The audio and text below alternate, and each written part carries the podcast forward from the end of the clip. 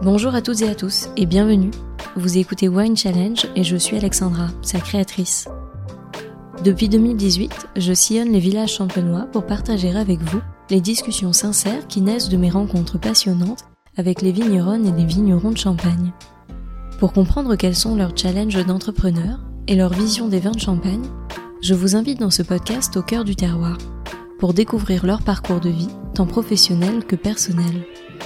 Pour débuter cette quatrième saison, je suis heureuse d'accueillir CDER, partenaire champenois qui accompagne grand nombre de vignerons dans leur gestion d'entreprise.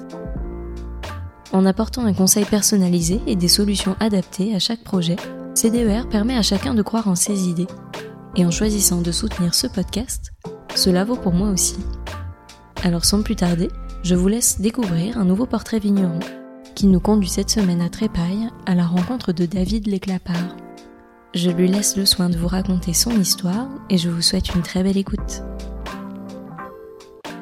Bonjour David. Bonjour Alexandra. Merci beaucoup de me recevoir au domaine. Je suis ravie de venir à votre rencontre pour en savoir un petit peu plus sur vous et puis sur votre vision de la Champagne et du Champagne. Donc pour commencer, je vais vous laisser présenter le domaine de la façon dont vous le souhaitez. Je suis sur un domaine familial de 3 hectares maintenant, enfin 2 hectares 97 précisément, qui est situé à Trépaille, au sud-est de la montagne de Reims.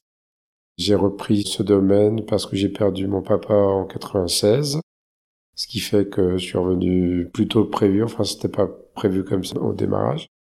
Et je me suis installé en 98. J'ai démissionné de là où je travaillais juste avant la mort de mon père en 96 et j'ai fait les vendanges 96 et puis il y a eu une année de transition pour faire euh, toutes les démarches administratives euh, pour pouvoir m'installer. Et donc euh, le 1er janvier 98, j'ai démarré et ça a été un changement à l'opposé de ce que mon père faisait puisque j'ai décidé de travailler tout en biodynamie dès le début. C'était une reconversion totale sur tout le domaine avec les doutes et les succès et les échecs que, que ça comporte. Si on regarde par rapport à vos ambitions de l'époque, est-ce que vous seriez revenu dans tous les cas un jour sur le domaine ou est-ce que c'était vraiment pas prévu? Je ne sais pas trop si dans ma tête à, cette époque-là, si j'avais l'ambition de, reprendre le domaine familial. C'est quelque chose qui est arrivé comme ça subitement. Enfin, mon père était malade depuis très longtemps. Mais euh, là, c'était vraiment euh, la fin de sa vie. Donc du coup, ça a tout changé dans ma tête euh, très rapidement. De pouvoir aider ma mère pendant les vendanges 96. Et après, c'est pendant les vendanges 96 que ma mère m'a dit, bah écoute, si tu veux, comme tu es le seul à être intéressé par la vigne, peut-être tu peux reprendre le domaine. Et je lui ai dit, bah oui, ok, je veux bien prendre le domaine, mais à une seule condition, on travaille tout en biodynamie. Et ma mère a accepté. Donc c'est, c'est ce qui a fait que ça s'est fait comme ça. Mais mon parcours, c'est un bac B en 85, après euh, deux ans de fac de sciences éco, mais qui n'ont débouché sur rien. Après, j'ai fait des petits boulots. Et quand je me suis retrouvé au chômage, euh, je suis revenu chez les parents, donc c'était en 89. Et en 89, euh, là, j'avais proposé à mes parents à ce moment-là de créer un GAEC, et du coup, euh, c'était ce qui devait se passer. Donc euh, pour ça, il fallait que j'ai une capacité professionnelle en passant un BPREA à Vise. C'est ce que j'ai fait en six mois de temps. Et puis, ben, je pensais que ça allait déboucher sur la création du GAEC et puis travailler ensemble. Et finalement, mes, mes parents sont dit très justement d'ailleurs euh, que vivre à trois sur deux hectares et demi, c'était peut-être un peu risqué. Donc du coup, ils m'ont dit au dernier moment, bah non, finalement, on vaut mieux pas faire une structure euh, sociétaire comme ça.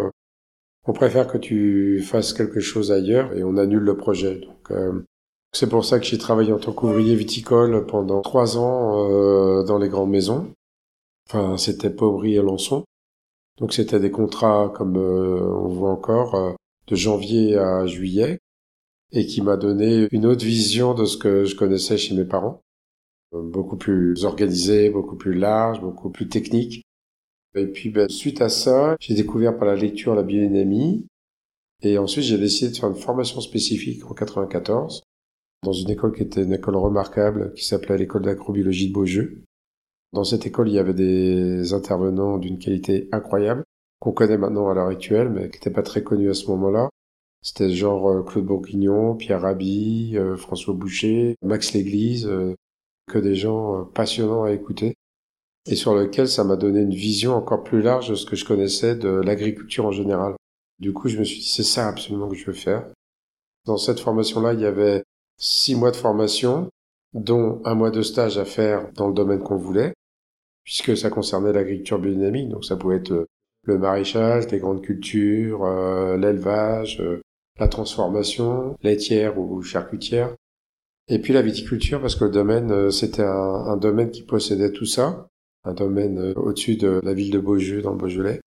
C'était un très très joli domaine. Et donc, bah, moi, c'était la viticulture, donc je ne voyais que la viticulture, et je me suis dit, c'est ça que je veux faire. Donc j'ai fait un stage chez le Champagne Leclerc Brillant, et ce stage a débouché sur une embauche directe. Et donc j'ai travaillé en 95 et 96 chez Champagne Leclerc Brillant. Et puis ben, la santé de mon père a vite décliné et c'est à ce moment-là que j'ai pris la décision de démissionner en août 96, avant les vendanges. Déjà pour euh, profiter encore de, des derniers jours de vie de mon père pour être euh, à ses côtés. Quand on travaille, on a quelquefois on a la tête dans le guidon et on n'a pas trop le temps d'aller voir ses proches. Donc là, j'ai décidé de vraiment de prendre les derniers moments qui restaient pour, euh, pour être à ses côtés. Et puis les vendanges sont arrivées et son décès aussi, donc tout ça a fait que tout s'est précipité. Quoi. Et quand euh, vos parents ont pris la décision de mettre fin au projet que vous aviez, de monter cette structure commune et de travailler ensemble, est-ce que vous l'avez pris plutôt mal ou est-ce que vous l'avez pris comme une chance de pouvoir faire autre chose?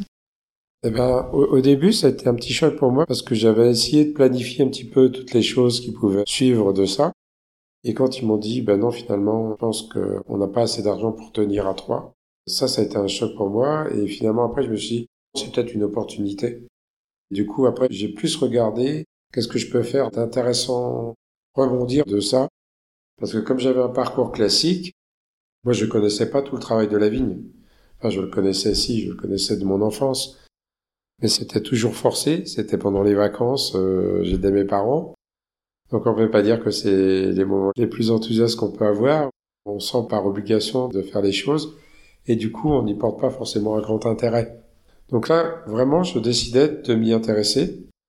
Et comme après avoir travaillé dans des bureaux, ben, le fait d'être dehors, ça, ça me, ça me plaisait énormément. Du coup, c'est plus le travail de la vigne qui m'intéressait et pas du tout euh, le vin je ne voyais pas encore l'intérêt du vin et de la vinification. Et pourquoi avoir fait le choix de rester en Champagne à ce moment-là? Ben, Je pense que c'est parce que j'ai pas eu cette ouverture sur le monde que je peux maintenant offrir à mes enfants. Parce que mes, mes parents étaient euh, tous les deux issus du village et donc étaient très centrés sur le village. On partait très peu en vacances, euh, ils m'ont jamais donné d'informations en disant bah tiens tu pourrais aller euh, ne serait-ce que dans des vignobles pas très loin. Hein. Comme maintenant, on peut le proposer à nos propres enfants. Va faire un tour en Bourgogne, va faire un tour dans le Jura, va faire un tour en Alsace, le euh, Chablis ou la Loire, enfin des choses assez proches. Mais j'ai jamais entendu parler de ça à la maison, donc euh, j'ai pas eu le réflexe d'aller chercher, c'est pour ça que je suis resté en Champagne. Vous parlez de transmission avec euh, vos enfants. Est-ce que c'est quelque chose qui compte en priorité pour vous dans ce que vous faites aujourd'hui? Oui, bien sûr. Moi, j'ai travaillé longtemps tout seul parce que j'ai démarré en 98. Mon premier fils, il est de 97, mon deuxième, il est de 99. Moi, j'ai toujours dit à mes enfants, faites quelque chose que vous aimez. C'est pas forcément parce que je fais ce métier-là qu'il faut faire absolument euh, le même métier. Mais par contre, si vous faites quelque chose, faites-le avec amour. Pour moi, c'est ce qui compte le plus. Donc pendant 20 ans, euh, aucun des enfants n'était intéressé par ça. Donc je ne pensais pas à la transmission. Puis finalement, mon premier fils a fait une, école de souffleur de verre euh, dans l'est de la France. Et donc, a priori, c'était parti pour lui comme ça. Il avait trouvé un poste à Murano, dans une très belle entreprise. Et il était passionné par ça. Et le Covid est arrivé et a rebattu les cartes. Donc, euh, quand il a dû quitter l'Italie parce que les frontières allaient se fermer quelques jours après, il est revenu ici. Et, finalement, il a découvert comment ça s'est passé, c'est-à-dire la beauté de travailler dehors, euh, d'être dans la vigne. Donc du coup, bah, au moment de repartir, euh, son patron l'a rappelé euh, pour repartir en Italie. Il est venu me voir en disant papa finalement je pensais pas parce que lui il aimait pas travailler dans les vignes. Quand je lui demandais un petit coup de main, il me disait toujours moi je veux bien t'aider pour habiller des bouteilles ou des choses comme ça, pour remuer les bouteilles parce qu'on remue tout à la main. Mais travailler dans la vigne ça m'intéresse pas, demande plutôt à mon frère. Et là, il m'a dit, euh, là, j'ai découvert que j'aimais ça. Donc, il m'a dit, bah, finalement, je vais pas repartir en Italie, je vais rester avec toi. Et, donc là, effectivement, ça a tout changé dans ma tête. Et donc là, il est en train de passer un BPREA, comme moi j'ai fait. Et bien lui, il le fait sur deux ans parce que je trouve c'est bien d'avoir la théorie et la pratique en même temps. Ça permet d'avoir l'esprit très éveillé et de faire des liens entre ce qu'on apprend à l'école et comment ça se passe sur le terrain. Donc du coup, il est dans sa deuxième année BPREA et il finit juin 23 et après il sera là. Donc l'idée, ça serait complètement différemment de ce que j'ai fait, c'est que lui, s'il peut se dégager euh, une semaine sur son temps de vacances pour aller euh, voir des potes qui travaillent en, biodynamie ou en bio euh, dans la France, ça pourrait être très bien, quoi. Apprendre par l'expérience. Et donc vous parliez de ce rapport à la vigne, à la terre et à l'environnement extérieur. Donc ça, c'était vos premiers pas de vigneron. Comment est venue la partie vin finalement après? La passion, comment est-ce qu'elle est née par rapport au vin? Ben, curieusement, moi, quand j'ai démarré, j'étais tellement passionné par la plante et par la relation de la plante avec euh, son environnement encore plus large, c'est-à-dire euh, le cosmos, la Terre, etc., dans cette vision de la biodynamie. Et deuxièmement, parce que je dégustais très peu de vin à ce moment-là, parce que j'avais aucune connaissance par rapport à ça. Donc c'était chez des amis que je, je m'initiais en dégustant des vins. Donc quand j'ai démarré mon métier, je ne savais pas déguster. J'ai été autodidacte euh, quasiment parce que j'ai commencé à acheter quelques bouteilles, à me faire une, toute petite cave, à prendre le temps de déguster, et c'est surtout le fait d'avoir au tout début vinifié qui m'a complètement éduqué le palais. Et c'est vrai que quand on voit l'évolution du vin à partir du pressurage jusqu'à la mise en bouteille, c'est quelque chose qui forme énormément le palais parce que on voit toutes les phases du vin et toute l'expression aromatique aussi. Donc la dégustation, elle est permanente. Et quand on arrive juste avant la mise en bouteille, on a vraiment le vin dans sa plus belle expression. Et là, on, voit toute l'évolution. Donc euh, c'est très formateur parce que c'est encore mieux que de déguster une bouteille qui est déjà finie. Euh, une bouteille qui est déjà finie, c'est vraiment pour euh, pour le plaisir. Là, c'est vraiment éducatif parce que l'acidité elle change, parce que le vin prend du volume, s'affine, etc., s'élève. Donc ça, c'est passionnant. Voilà. Et est-ce qu'il y a des personnes qui ont compté dans votre parcours, qui ont marqué votre euh, apprentissage de vigneron? Alors, euh, en ce qui concerne la biodynamie, oui, beaucoup. Suite à cette école d'agrobiologie de Beaujeu, j'ai rencontré la première personne qui faisait du vin en biodynamie, c'était François Boucher. La deuxième personne qui faisait du vin en biodynamie, c'était Nicolas Joly. Donc ces deux personnes-là ont été euh, des exemples pour moi. Et puis après, ça a été Pierre Masson, puis grâce à Pierre Masson, puis Nicolas Joly, j'ai rencontré Alex Podolansky, qui était quelqu'un qui a complètement changé encore ma vision de la biodynamie. Ça, c'était pour la pratique euh, agricole et sur la partie euh, vinification, bah, c'est les rencontres euh, multiples et diverses sur les salons bio où en discutant avec des vignerons, on déguste et puis on pose des questions et voilà. J'ai pas vraiment eu de mentor, mais c'est vraiment toutes ces multiples rencontres qui ont éveillé comme ça ma curiosité et puis ma façon de déguster, découvrir toutes les appellations françaises. Voilà, ça s'est passé comme ça. Et est-ce que vous vous souvenez de votre état d'esprit quand vous êtes arrivé dans la cave ou dans le chai euh, tout seul pour la première fois et que vous étiez face aux premières vinifications seul Alors ma première vinification, c'était un essai, c'était en 96. C'était une grosse récolte. Il restait quelques pinots noirs et je me suis dit tiens, ça serait pas mal de faire un essai par rapport à ce que j'avais lu. Et donc, j'ai fait un essai, mais ça représentait 100 litres, je crois, un truc comme ça. Et finalement, c'est ma première vinification, mais qui est pas géniale. parce que j'ai récupéré une vieille barrique de mon père, qui était pas dans un bon état, et du coup, le vin, il a été bien pendant un certain temps, puis après, il a très vite décliné. Ça m'a permis de voir comment ça pouvait se préparer une, une vinification, et puis comment ça pouvait se réaliser. Donc ma réelle première vinification, c'est 98, avec ma première récolte.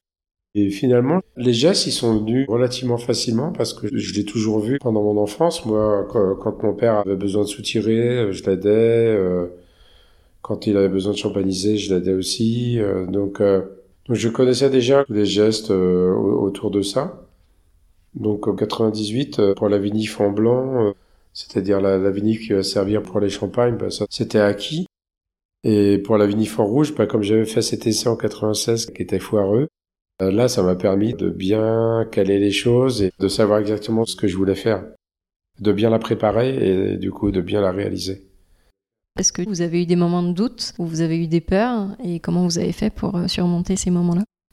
Alors là, par contre, j'ai eu aucun moment de doute et aucune peur. Parce que dans ma tête, euh, j'avais tellement lu, relu, relu, relu après l'essai euh, foireux de 96 que je savais presque minute par minute ce que je devais faire. Et comme c'était complètement différent de mon père, parce que j'ai jamais vu mon père faire un coteau champenois rouge, parce que le blanc c'est relativement simple dans le sens où une fois que le raisin blanc et le chardonnay pressé, on récupère le jus, on laisse partir en fermentation. Enfin pour moi, comme c'est des fermentations spontanées, je laisse partir en fermentation. Et puis voilà, après on s'en occupe pendant l'élevage. Mais le rouge, ça, demandait vraiment une attention particulière. J'avais tellement le process en tête de ce que je voulais que pour moi ça coulait de source quoi. J'avais aucune peur, aucun doute et tout s'est passé euh, super bien. Est-ce que vous pensez que vous êtes suffisamment audacieux? Ah, je pense que je suis audacieux parce que parce que le fait d'avoir euh, tout converti, euh, d'avoir voulu tout changer dans la pratique agricole par rapport à ce que j'avais vu de mes parents, de choisir la biodynamie, ça c'était une grosse audace dans des moments où en Champagne il y avait très peu de gens qui étaient en bio et encore moins en biodynamie. Et quelle est votre définition de l'audace? La définition de l'audace chez moi, c'est sentir quelque chose avec son cœur et y aller quoi. De suivre cet instinct, euh, et cette motivation quelque part euh, d'amour. Envie non pas de révolutionner, mais vraiment d'accompagner avec amour euh, tous les soins qu'on peut faire à la terre et à la plante. Et quand vous avez des périodes de doute ou de peur, comment est-ce que vous faites pour euh, passer au-delà? Ah, alors ça, ça c'est une bonne question parce que quand j'ai des moments de doute et de peur, ben, c'est ma femme qui m'aide. C'est elle qui me redonne confiance en moi qui me permet de faire un travail intérieur d'acceptation ou de remotivation pour me dire mais regarde euh, t'as quand même déjà fait tout ça hein. bien sûr tu peux te tromper euh, bien sûr ça, ça fait partie de la vie euh, analyse ce que t'as pas bien fait et puis puis tu trouveras une solution pour les fois prochaines et ça euh, je ne peux que remercier Carole pour ça parce qu'elle a toujours été à mes côtés dans mes moments très forts de, de, doute et de peur. Elle a toujours été là pour m'accompagner, me remotiver. Et voilà. Donc ça, un grand merci. Et donc, si vous aviez un conseil à donner à, des personnes qui veulent se lancer dans l'aventure vigneronne, ça pourrait être déjà d'être bien entouré Ah ça, c'est sûr, il faut être bien entouré. Il faut être entouré euh, avec des gens qui vous aiment jusqu'à vous laisser faire comme vous avez envie de faire. Des gens qui vous interdisent pas et qui vous font pas de reproches parce que voilà, c'est un travail très difficile avec euh, beaucoup de risques et surtout maintenant avec les perturbations climatiques, les choses, enfin j'ai l'impression, deviennent quand même de plus en plus compliquées quoi. Du coup, on peut plus facilement faire des erreurs. Donc euh, la solution pour celui qui démarrerait, c'est d'être euh, forcément bien entouré, mais aussi d'avoir une volonté de faire pour garder le cap. Parce que si on a envie de faire euh, quelque chose comme ça, bah, faut pas se démotiver parce qu'il y a une année difficile et puis qu'on n'a pas réussi à la gérer. Ça, c'est complètement humain. Il faut savoir l'accepter et pas vivre dans la peur, mais vivre dans l'espoir de bien faire les années suivantes, quoi. Et est-ce que vous pensez que le métier de vigneron en Champagne sera le même dans 20 ans pour vos enfants? Moi, je pense que oui, parce que même si le climat change, euh, la plante, elle a cette faculté, comme elle peut pas bouger comme les humains, évidemment, elle a cette faculté d'adaptation qui est permanente. Je pense que le travail sera toujours le même. Il faudra juste euh, suivre l'adaptation qui sera nécessaire. On ne sait pas laquelle, mais ça a toujours existé dans, toute la vie euh, d'humanité.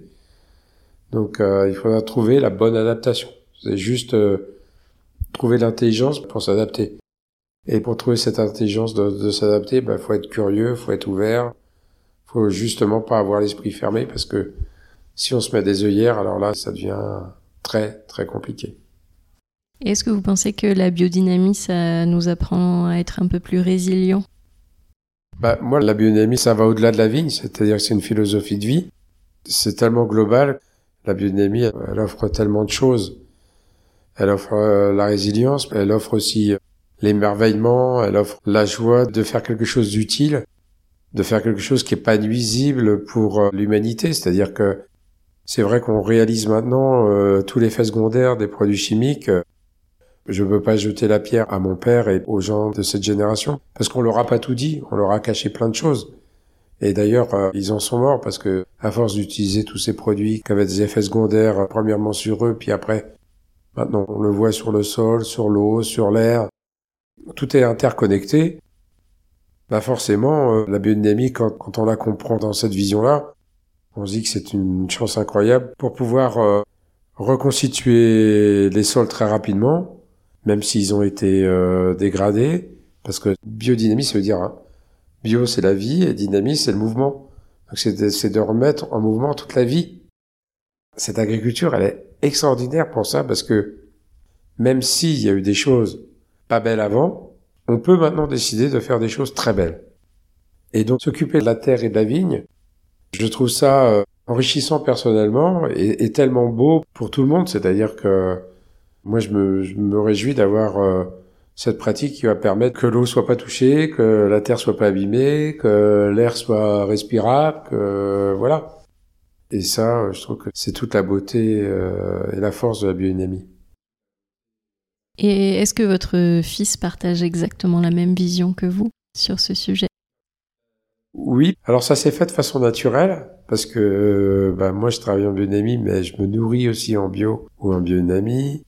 Tous mes produits cosmétiques et les boissons aussi. Donc je sais pas, est-ce que c'est ça qui a peut-être euh, permis à mes enfants d'avoir euh, très tôt une conscience euh, écologique nécessaire? Parce que voit dans quelle impasse on est à l'heure actuelle il y a des choses qu'on doit faire, même si c'est des petites choses qu'on doit faire euh, de façon quotidienne et, personnelle, mais on, sait que c'est les petits ruisseaux qui font les grandes rivières et, c'est comme ça qu'on peut changer quotidiennement les choses. Mais effectivement, du coup, euh, mes, enfants, puis peut-être aussi d'entendre des échanges que j'ai eus avec mon épouse Carole, donc euh, mon fils, il est motivé comme moi je le suis, quoi. Alors lui, la chance qu'il a par rapport à moi, c'est que lui, il a appris à déguster très tôt, parce qu'on aura éveillé le goût à travers la, la nourriture, euh, le plaisir euh, d'aller au restaurant, le plaisir de découvrir un vin et, et toute la culture qui est autour de ça. Donc euh, ils ont eu cette chance d'avoir l'éducation du palais très tôt. Donc lui, il est encore plus motivé que moi je l'étais à son âge parce que il voit tout l'impact et tout le résultat sur le vin après et ce que ça peut donner comme plaisir gustatif quoi. Donc voilà. Et en parlant de plaisir gustatif, avant de conclure cet entretien, quelle est la plus belle expérience de dégustation que vous ayez pu faire, tout vin confondu? Je peux pas limiter à une seule expérience, parce que la vie, elle est faite qu'on a des plaisirs permanents à travers les rencontres, à travers les chemins qu'on décide de prendre. Je vous parle de chemin parce que moi, j'ai rencontré un Espagnol qui s'appelle Alejandro Bouchada en 2011 qui est venu faire les vendanges à la maison. À ce moment-là, on n'avait aucune idée de ce qu'on ferait six ans après.